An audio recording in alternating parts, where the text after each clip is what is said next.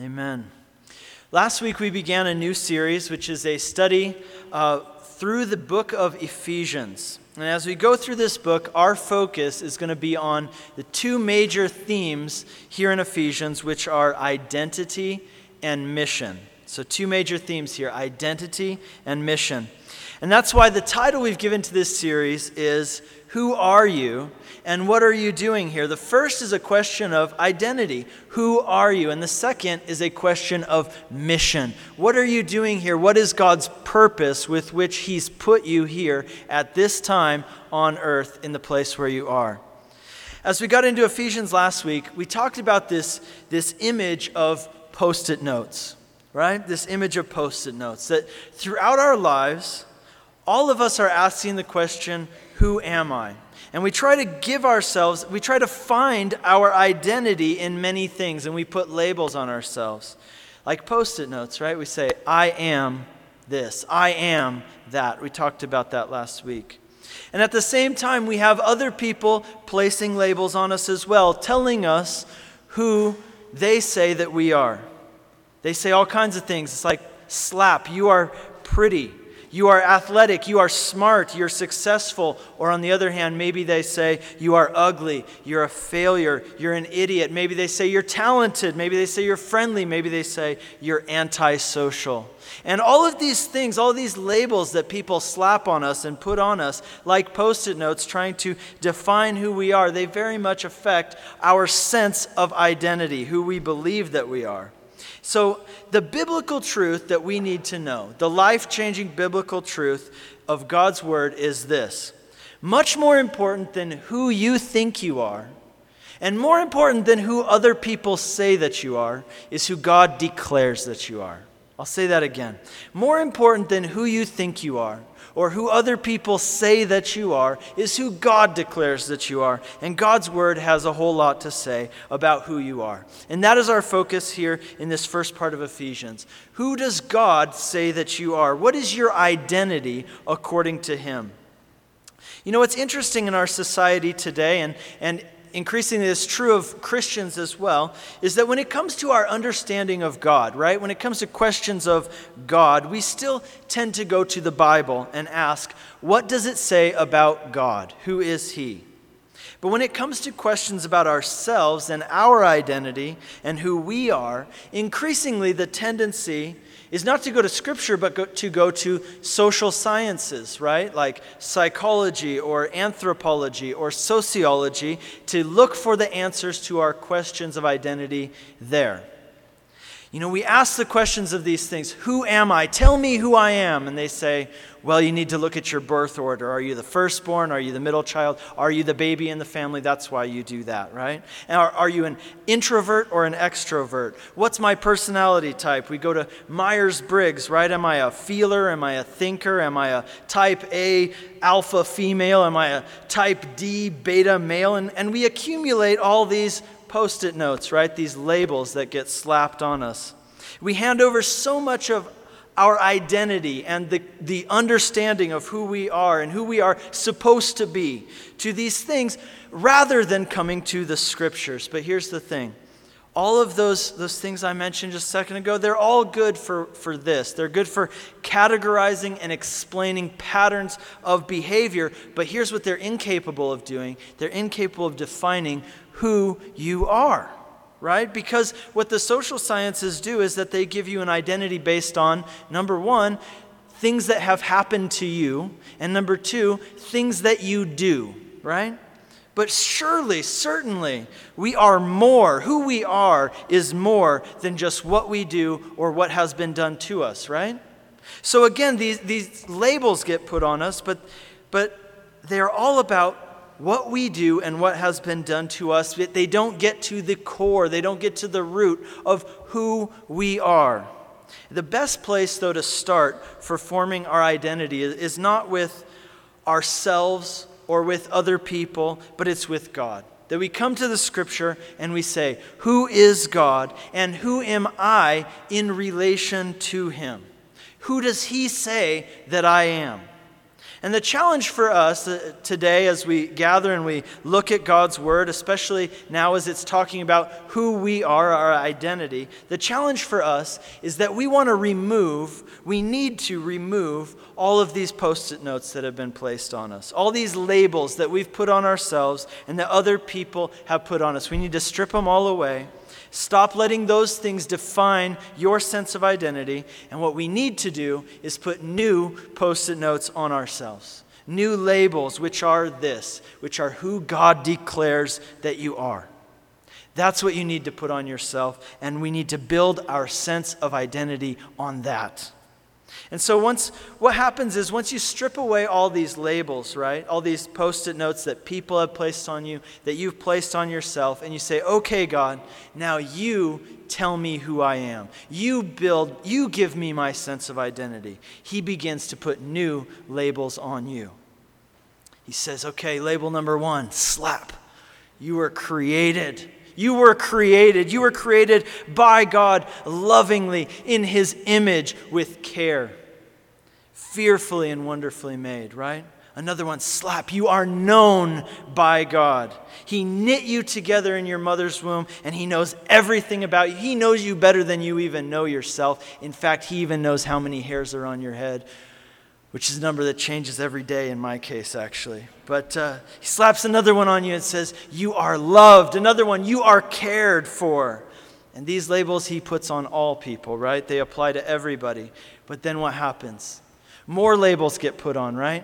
Slap. You're broken, right? This label, you are broken. Another one, you are a sinner. You are lost. The, the other labels still apply, right? You're still loved. You're still cared for. You're still known by God, but yet you are also lost and broken because of sin. But here's the hope of the gospel the hope of the gospel is Jesus Christ. The hope of the gospel is Jesus Christ. And the Bible says that if anyone is in Christ. That's such an important statement for what we're talking about today. If anyone is in Christ, they are what? They're a new creation. Behold, the old is gone and the new has come. When you put your faith in Christ, you receive a new life. That's why we call it, that's why the Bible calls it being born again. And along with that new life comes a new identity. You are now in Christ and you receive a new identity. And when you're in Christ, here's what happens God removes some of those labels that were on you, even that He put on you up until that point, because it was true of you. He removes that label that says sinner, and He replaces it with one that says saint. He removes the label that says broken, and He replaces it with one that says redeemed. And He gives you a whole bunch of other labels as well. And that's what we're going to be studying about here in Ephesians. Those, my friends, those are your identity. Those labels that God gives you, that is your true identity. Build your sense of identity on that. Last week we looked at the first of these three labels, post it notes that God puts on us declaring who we are in Christ. We saw that we are called you are a saint and you are blessed. You are called, you're a saint, you are blessed. Today we're going to continue in Ephesians chapter 1 from verse 3.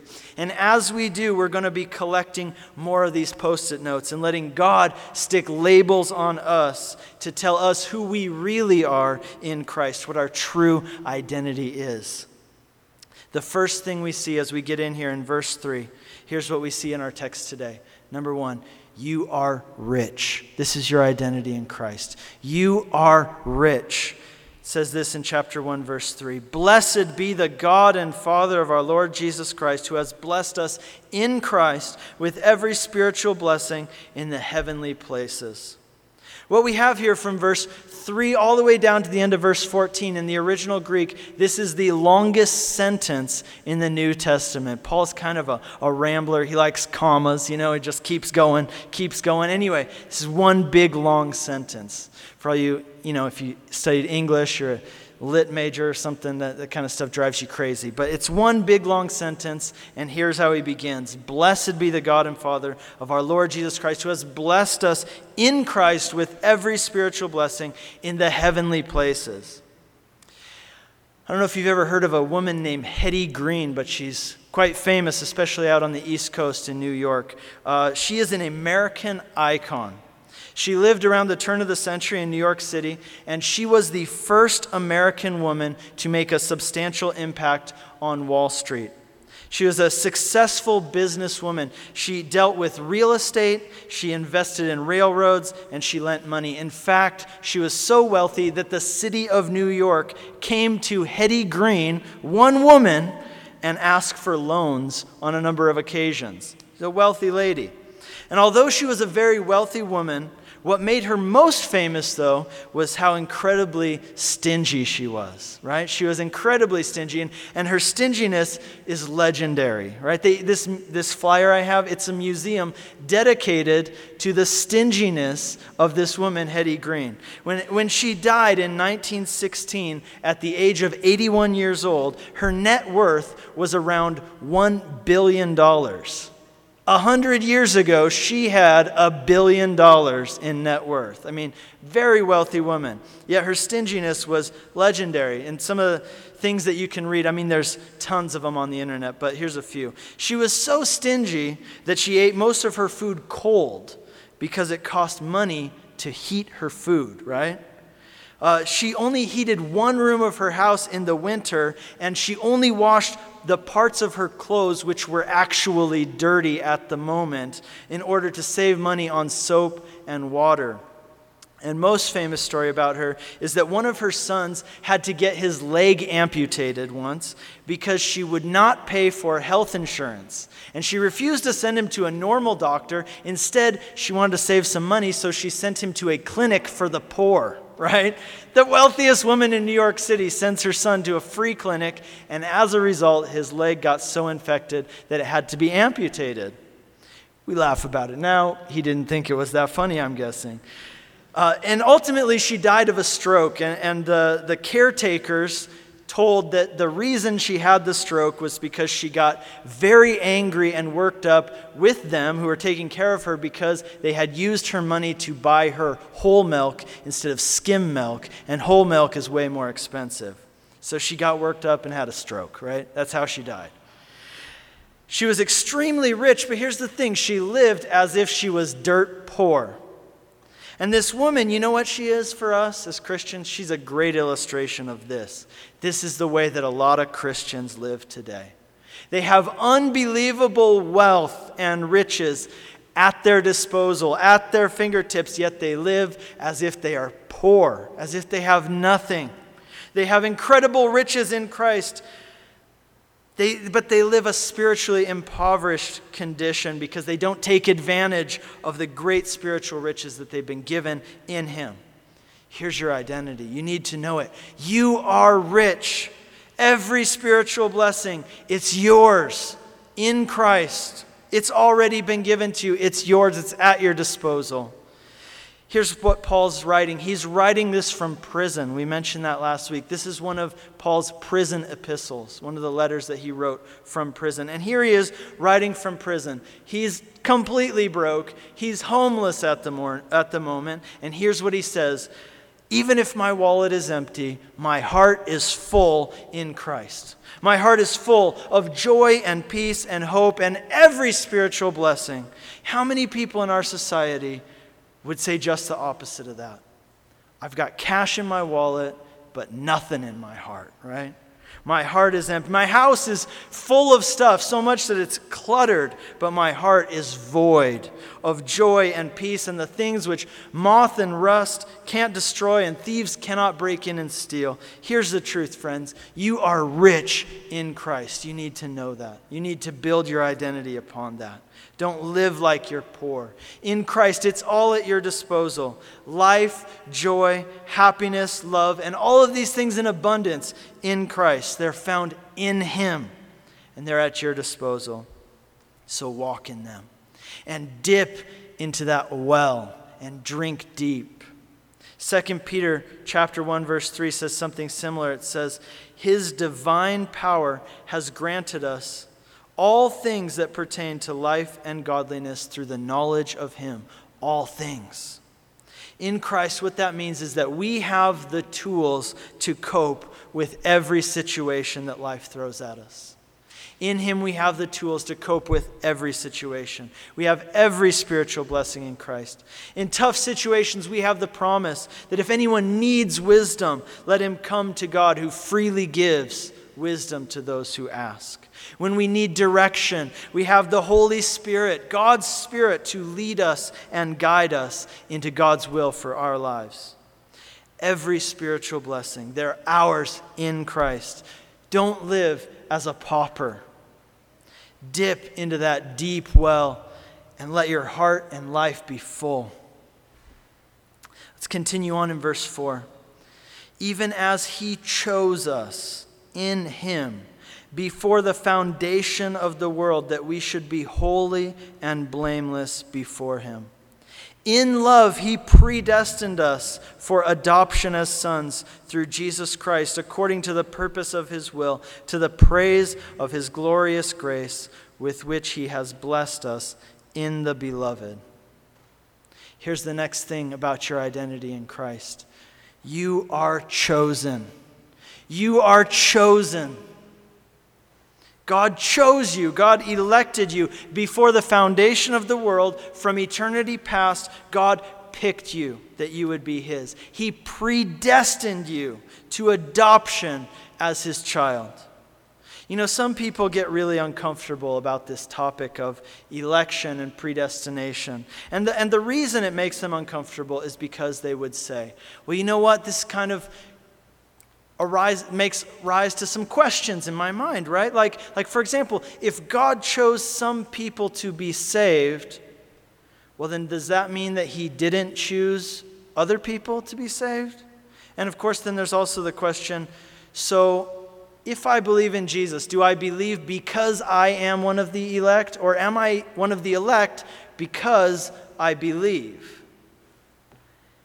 Those are good questions. And, uh, and they're questions that Christians have been asking and debating for at least 1,500 years now. And the reason why there's still disagreement, why there's still not full consensus on these things, is, is partly because of this. The Bible doesn't answer the questions that we're asking in the way that we're asking them, it just tells us the facts, right? The Bible says that Jesus died for the sins of all people, that every person must make a choice as to whether or not they will put their faith in Jesus Christ as Lord and Savior or not, right? And, and it says that anyone who calls upon the name of the Lord will be saved.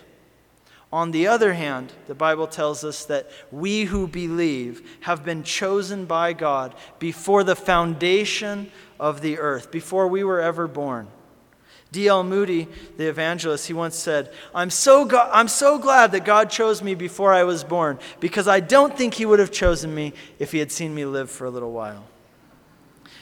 The point is that the Bible teaches that God chose you.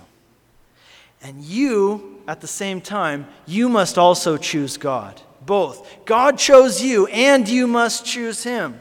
Sometimes people ask me, Nick, do you believe in election and predestination?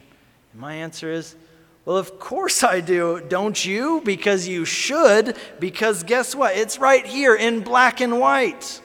Are you going to argue with this? This is what God said, right? You're going to go in there and say, well, you know, when it says predestination, that doesn't actually mean predestination.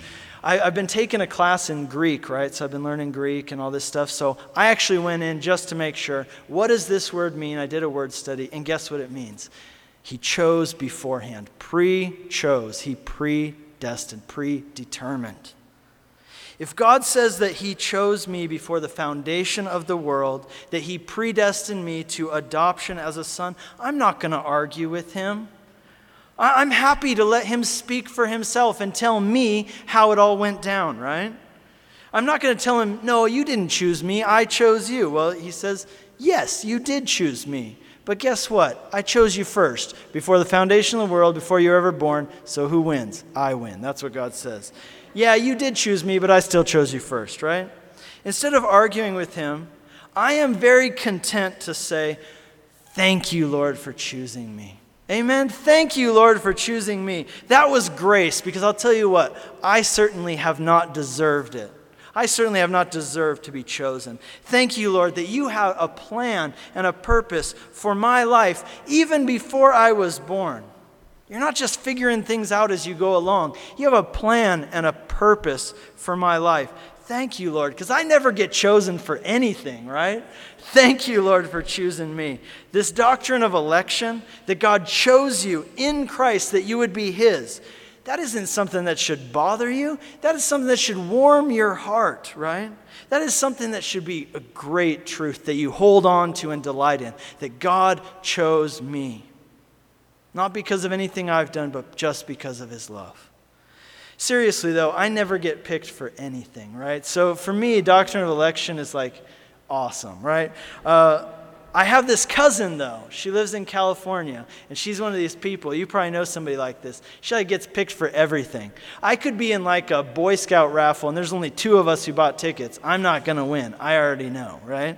But my cousin, she lives in, in San Diego, and, and about a month ago, she went up to LA just to attend, right? Just to be part of a filming of The Price is Right. So there she is in the audience, you know, doing her thing, shouting. And of course, she gets picked out of the audience. Out of a couple thousand people, my cousin gets picked. She goes to the showcase showdown and she wins, right? She won like a trip to Italy and I don't know, like some new furniture or something. But it was just on TV the other day. But, uh, my cousin, the same cousin, she used to be a fan of The Ellen Show. So, about eight or nine years ago, she took a trip to Chicago just to uh, you know watch a live filming of the ellen show. And of course she got picked right? She gets picked to go up on stage and do this dance competition with ellen and she wins right? So i went to my cousin's house you know many years ago and she was she lived in this tiny dumpy apartment in east san diego but she had this massive tv that she had won from being on the ellen show. Took up like half her apartment and then, just like even more recently, she told me that she went to see Tony Robbins, right? This is my cousin. She's into Tony Robbins. And, and out of like 10,000 people in this arena in Los Angeles, she got picked to go up on stage and walk across hot coals, which on the other hand might not be as great of a thing, right? Out of 10,000 people, she's probably the only one raising her hand. But anyway, that's my cousin. For her, I think that playing the lottery would just be like a wise investment because she's probably going to win. Uh, that's not true of me, and it's probably not true of most people. So let me tell you, for me, the doctrine of election is very dear to my heart. I say, Thank you, God, for choosing me. I never get chosen for anything. Maybe you'd say, So wait a minute, Nick. Let me just clarify something with you here. Do you believe that any person, anybody, some guy on the street right now, anybody, they could be saved just by simply believing in Jesus. If I go out and find some guy on the street and I say, hey, you want to be saved? And he says, yeah. I say, I believe in Jesus. And he says, okay. And then, is he saved? Yes. Anybody who wants to believe in Jesus, can they be saved? Yes, of course I believe that. Anybody. All they got to do is believe in Jesus. Well, then, well, then, you know, then how does it work? Did I choose God or did God choose me? My answer is yes. That's exactly how it happened. You got it right now. Write that down.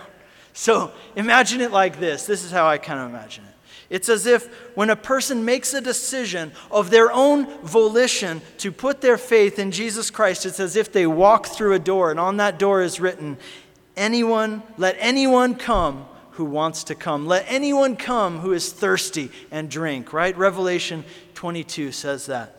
But then, once you walk through the door and you're on the other side, you turn around and you look back at the door, and you know what it says? You didn't choose me, I chose you. Before the foundation of the world, I appointed you to bear fruit.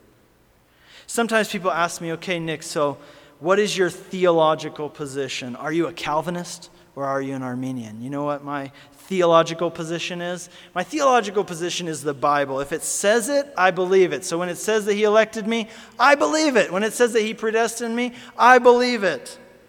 I'm a Christian. That's my theological position, the Bible. Instead of trying to put a label on me and put labels on each other, why don't we discuss the issues, right? Sometimes labels are helpful, but many times they're not. Although, you know, sometimes they are, many times they're not. Many times, though, labels just kind of create a clan mentality, right? And they create unnecessary walls between believers. Some people are like really into labels, right? You talk to them and you're like, So, what are you? Are you a Christian? Well, I guess you could say I'm a Christian, but I like to think of myself as kind of like a, a third wave neo Orthodox, Reformed, Anglican, semi Pelagian, charismatic, Wesleyan with bipolar tendencies, right? You know, one of the things that I love at Whitefields, and really one of the things that I think is the beauty of Whitefields, one thing that attracted me to this church myself, is that it's a community church. And here, our identity is we're Christians, right? We're Christians. And we have people who attend this church from pretty much every different background that you could possibly imagine every denominational background, every walk of life. And we come together here as Christians. I think that's beautiful as brothers and sisters in Christ, not as semi Pelagian, charismatic neo Wesleyans, as Christians, right? Are you saying that's what we are, Nick? No, that's not what I'm saying. But uh, that's our identity as at Whitefields. We are Christians. That's our number one primary identity. And what we do is we say, let's get back to the basics and let's be Christians together. Let's, let's get back to the simple, powerful basics of what God designed church to be about. Let's worship God. Let's study the Bible. Let's take communion. Let's love each other. Let's teach the kids. Let's serve each other. And let's reach out to our city and the world with the gospel as the body of Christ because we're Christians. I love that. I love that, that that's what Whitefields is about. And I'll tell you what, as a person, I want my identity to be focused on the labels which God gives me in Christ. I don't want to add a bunch of unnecessary ones. I want my life to be focused on the labels that God gives me in Christ. So, who are you? You are chosen. That's a great truth. Let's read on from verse 7. In him we have redemption through his blood, the forgiveness of our trespasses, according to the riches of his grace, which he lavished upon us in all wisdom and insight, making known to us the mystery of his will, according to his purpose, which he set forth in Christ as a plan for the fullness of time, to unite all things in him, things in heaven and things on earth. That's God's plan to bring all things together in Him. In Him we have obtained an inheritance, having been predestined, there's that P word again, according to the purpose of Him who works all things according to the counsel of His will. What is your identity? Here's one more another label that God puts on you. You are redeemed. This is your identity. You are redeemed. You know what to redeem means in this sense? It means to purchase freedom. To redeem means to purchase freedom. Uh, in the Roman Empire, according to some estimates, there were upwards of 60 million slaves. They were bringing them from all over the place. 60 million slaves. And they were treated like furniture, right? like today you have a washing machine or a dishwasher, you would just have slaves. Everybody had them. But, but if somebody wanted to, they could purchase a slave and then set them free. That's the picture of redemption. And that's the image that Paul, the apostle, is using here when he uses this word redeem. That is what Jesus did for you. He purchased your freedom. He paid the price for your freedom. You were a slave. You were held in hostage by sin and death and vain things. But Jesus redeemed us by giving his life in exchange for our life. He purchased our freedom. Not only are you redeemed, but another label slap. You are forgiven. You are forgiven. In Jesus Christ, all your sins are forgiven. And God's word says that if we have been forgiven in this way by God, then we must also forgive those who sin against us. In fact, Jesus even went so far as to say something very radical. The only reason I dare say it is because he said it. He said this If you forgive others their trespasses, your heavenly Father will also forgive you. But if you do not forgive others their trespasses, neither will your Father forgive your trespasses. Now, that is pretty serious. That's pretty heavy, right? If to redeem someone means to purchase their freedom, then to forgive someone means that you set them free. You set someone free who is indebted to you. You let them go, you release them. That is what God has done for you in Christ. He has released you from your debt. Maybe you remember that Jesus told a parable once. He told a parable about a man who owed a great debt to the king, and the king was checking his books and calling in his debts. And the, the man came forward and said, King, I have no way to pay this off. If you would just be so merciful and gracious to me as to forgive me of my debt. And the king said, Okay, you're forgiven. I forgive you. I release you from your debt. But then what happened? That same man, he went to another guy who owed him the equivalent of five, ten dollars. And he said, You can't pay me what you owe me. Well, then I'm going to have you put in jail. And he had him locked up. And we read that the king, when he found out about what this man had done, he was very incensed, right? Because this man had received grace and forgiveness, but yet he was withholding it from others. And the point of the story is this that we, as people who have been forgiven and have received grace, we have no right to withhold forgiveness and grace from others. We, as Christians, we should be the quickest to forgive. We should be the most gracious people because God has forgiven us and He has been gracious to us in Christ. But here's the thing I want you to notice now, look over that text, and I'm going to point out a few things to you. If you look through this text today, here's what I want you to see. The overarching theme what is the overarching theme of these verses that we read today? Of this section. Number one, it is who are we in Christ? And number two, though, and this is important, is that God has a plan and a purpose, and He is actively and sovereignly working out those plans and purposes in the lives of His children. Check this out in verse 4. It says that He chose us. In verse 5, He predestined us according to the purpose of His will. Verse 9, according to His purpose. God has a purpose.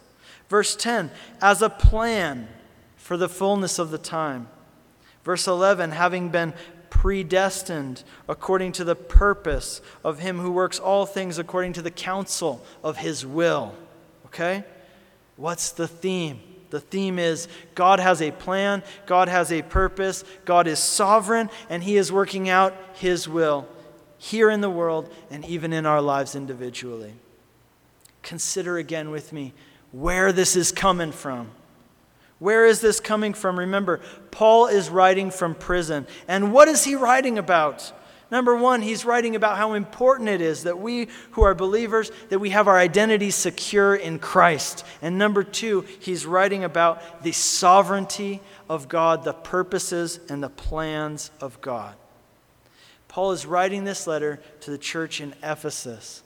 The church in Ephesus, this is a church that Paul started. He went there on his third missionary journey. He started this church, and he lived in this town for longer than he lived in any other town during his missionary journeys. Roughly three years he spends in Ephesus. He taught them, he, he planted the church, he taught them, he pastored them for years. Now, try to put yourselves in their shoes. Try to put yourself in the shoes of the Ephesians receiving this letter, right? This man, Paul, he's their pastor. This is the man who counseled them and married them and dedicated their kids and taught them the Bible and prayed for them. And he pastored them for years. And now he's in prison, right? This man who's so dear to their hearts, who, who they've been closely knit with, now he's in prison. And they get this letter from Paul, their pastor. What is he going to say? And they begin to read the letter, and here's how it begins Friends, brothers, and sisters, you have to have your identity in Christ. You have to have your identity secure in Christ. That's the first thing he wants to tell them. Think about this. If Paul's identity had been wrapped up in anything else, if he had been finding his identity in his persona or his position or public opinion about him, then he would have been crushed by this because right now public opinion is, you know, in the tank because he is in prison, right? He's lost his position as pastor and apostle. Now he's just sitting in jail doing nothing. His persona is gone. So when he loses that, will he be crushed like so many people are when they lose that thing which they've built their identity upon? But this is what Paul tells them I'm not losing heart, and here's why. Guys, we who are believers, we need to know who we are in Christ. That needs to be so secure, right? If you build your identity on anything else, it will fail you. We need to know who we are in Christ, and we need to build our identity on the solid rock of who we are in Christ, because in Christ we have everything we need. And the next thing that Pastor Paul tells these people, his dearly beloved brothers and sisters and congregants, what does he tell them? He says, Guys, you need to know this too. You need to know that God is sovereign. God has plans and purposes, and he's in control. And as these people read this, you know, they're realizing, oh, that's right, man. God is sovereign. Paul's in prison, but you know, it's not like God's in a conundrum, unsure of what his next move should be. No, God has plans and purposes. He's sovereign. And if Paul's in prison, then God must have a plan and a purpose with it. In other words, here's the deal Paul is not crushed by his circumstances, even though they're incredibly difficult, because he has not lost sight of who he is in Christ and the fact of God's sovereignty. See, election and predestination, the sovereignty of God, these are topics for discussion within the family. You know what I'm saying? Like in your family, there are topics that you talk about within the family and topics that you talk about outside of the family. Paul is writing within the family. Brothers and sisters, he's not writing to evangelize people who are not yet believers. And when we talk to people outside of the family of God, then we're not going to be talking about election and predestination. That's not going to be the topic that we want to really emphasize to them. It's going to be the gospel that they need to put their faith in Jesus Christ and be saved and, and follow Jesus, right? But here, within the family, with brothers and sisters, we talk about God's sovereignty. We talk about God's election and his purposes and his plans, and how amazing it is that he chose us because we weren't looking for him. I don't know how many of you here today would say, you know, I found God after doing a five year study of world religions and, you know, going through all this stuff. You know, I was seeking God and finally I found him. No, I think that most of our stories, they'd be like mine. It'd be like, I wasn't looking for God. In fact, I was just looking to have a good time. But God came and found me. That's certainly the story of my life, you know. I wasn't pursuing God, but He pursued me. Yes, I chose Him, but He definitely chose me when I wasn't looking for Him. He sent people into my life who kept telling me about Jesus, even though I wasn't interested in hearing about it. I wasn't wanting them to tell me about Jesus, but they kept doing it anyway. When I was 16 years old, my goal in life was not to become a born again Christian. My goal in life was to sin and not get caught, right? But God pursued me, and I'm so glad that He did. Think about the Apostle Paul. Is he somebody out there looking for Jesus, searching for Jesus? No, not at all. In fact, his hobby was to lead a group of guys to drag Christians out of their house, beat them up, sometimes kill them. But one day, what happens? Paul's not looking for Jesus, but Jesus shows up anyway, right? Hey, I'm here. And he knocks him off his horse and he makes Paul go blind, and that was the best thing that ever happened to him. Maybe your story is similar to that. Listen, I believe in the sovereignty of God. I believe that God has plans and purposes, and I even believe that God is so sovereign that He has you here right now in this room today for a purpose. Okay? And whatever is going on in your life, whatever circumstance you're facing, I want you to know that God has a plan and a purpose. God knew before you were ever born that one day you're going to be in this situation. And He has a plan and a purpose with it. He wants to use it for your good and for His glory. Now, for some of you, the situation that you're in, the reason it's a bad situation is because you have made bad choices. You've done dumb things over and over sometimes, right? But here's the thing God's sovereignty doesn't mean that your bad choices were His will. You know, some people are like, well, I sinned, but I guess it was the grace of God. Because I guess it was the will of God because look what's happening. No, that's not it. That's not what sovereignty is about. But it does mean that God knew that you would one day be where you're at right now, and He has a plan for this situation, how it can work out for your ultimate good and for His ultimate glory. Notice down in verse 6, it says this that God works all things according to the purpose of His will. Why?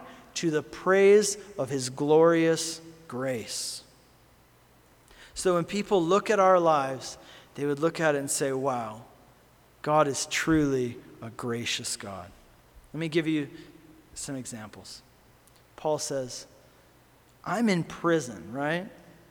He's probably thinking, I do not know why this has happened to me. I've been in a shipwreck, people getting bit by snakes, and now I'm in prison. It's not really fun, let me tell you. But here's the thing I'm going to choose to do I'm going to choose to believe that God is sovereign. And even in this circumstance, He must have a, a plan and a purpose. And someday I believe that this story will be to the praise of His glorious grace. Well, guess what happens? Paul's in prison in Rome. Not long after this, roughly, you know, a year and a half after writing this letter, what happens? Paul is going to have the opportunity to preach the gospel to the top political leaders in the most influential kingdom or, you know, realm in the world, right? He's going to have the opportunity to preach the gospel to the leaders, the political leaders of Rome, to governors, to kings, and ultimately to Caesar Nero. And guess what? As a result of Paul being in prison, he writes four letters which are now in our Bibles, right? And guess what? While he's in prison, Paul's chained to a Roman guard 24 hours a day. They'd change him out on eight hour shifts. And Paul has a lot of time to talk to these guys. They can't go anywhere. They can try to run, but they got to take him with them, right? And Paul writes this to, in his letter to the Ephesians. This is interesting. Or, I'm sorry, in Philippians, which is another one of his prison epistles. Paul writes to Philippians All God's people here, as in Rome, send you their greetings, especially those who belong to Caesar's household. Now, what most scholars agree that this means is that Caesar's guards, these, these people who were assigned to watch over Paul during his arrest, who were chained to him for eight hours a day, these people became Christians while they sat in that jail cell and talked with Paul the Apostle day after day. And they would be locked in there with him, and Paul would tell them about Jesus. And think about this once they got saved, when they got converted, from then on, their eight hour shift being chained to Paul, that became a time of fellowship with a brother. And imagine this that their prisoner became their pastor, right? So here's Paul sitting in this cell writing to these Christians in Philippi, and the guards, you know, they say, hey, make sure you tell them what's up from us because they're our brothers and sisters. And imagine the stories that these guys would tell, these prison guards, you know, when they meet other Christians. So, well, tell me, how did you get saved? Well, you're not going to believe this, but here's what happened. I was, I was working in this jail, right? and I got assigned to watch over this, this short Jewish guy. And turns out he was the Apostle Paul, right? And that's the end of the story. That's how I got saved. Is God sovereign or what? God sent the Apostle Paul from halfway across the world to minister to me personally. I'll tell you what, those guys were very happy about the doctrine of the sovereignty of God. Does God love me or what? That He would bring this man and He would have him minister to me personally that I might come to know Jesus. Yeah, I think God elected me. From Paul's perspective, he's in jail and life's falling apart. But from God's perspective, he has Paul right where he wants him. God has a plan and a purpose. Paul couldn't see it yet, but in time, he would. And the same is true for you. Whatever's going on in your life, you need to know God is sovereign. He has a plan and a purpose, and you, what you need to do, take care of what you need to take care of. You do your part. You do what God has called you to be. You be the person who God's called you to be in that situation, and you can entrust the rest into God's faithful hands and His sovereign plan. I don't know about you, but for me, that's extremely comforting, extremely encouraging. And that is what the doctrine of election and sovereignty, that's what it should be. So, who are you? What is your identity in Christ? Here's some labels for you. You are rich. You are chosen. You are redeemed. You are forgiven. And here's a final one you are part of God's plan. Let's stand and pray. Lord, we thank you for your sovereignty. And Lord, we rejoice in the fact that you have chosen us, Lord. And if there's anyone here today who's saying, you know what, I don't know if I'm chosen. I don't know if I'm one of the elect because I haven't yet put my faith in Jesus Christ and been saved. Lord, I pray that you would show them today, that they would put their faith in you, and that they would find on the other side of that door that all along you have elected them, you chose them from before the foundation of the world. Lord, we thank you for this great truth that you are sovereign, you are in control. There's nothing that you're just trying to figure out as you go along, there's no conundrums for you. Lord, I pray that you would empower us by the Spirit in the circumstances that we're in to do our part and be the people you've called us to be and entrust the rest to your faithful hands and your sovereign plan. We thank you, Lord, for your love for us. In Jesus' name, amen.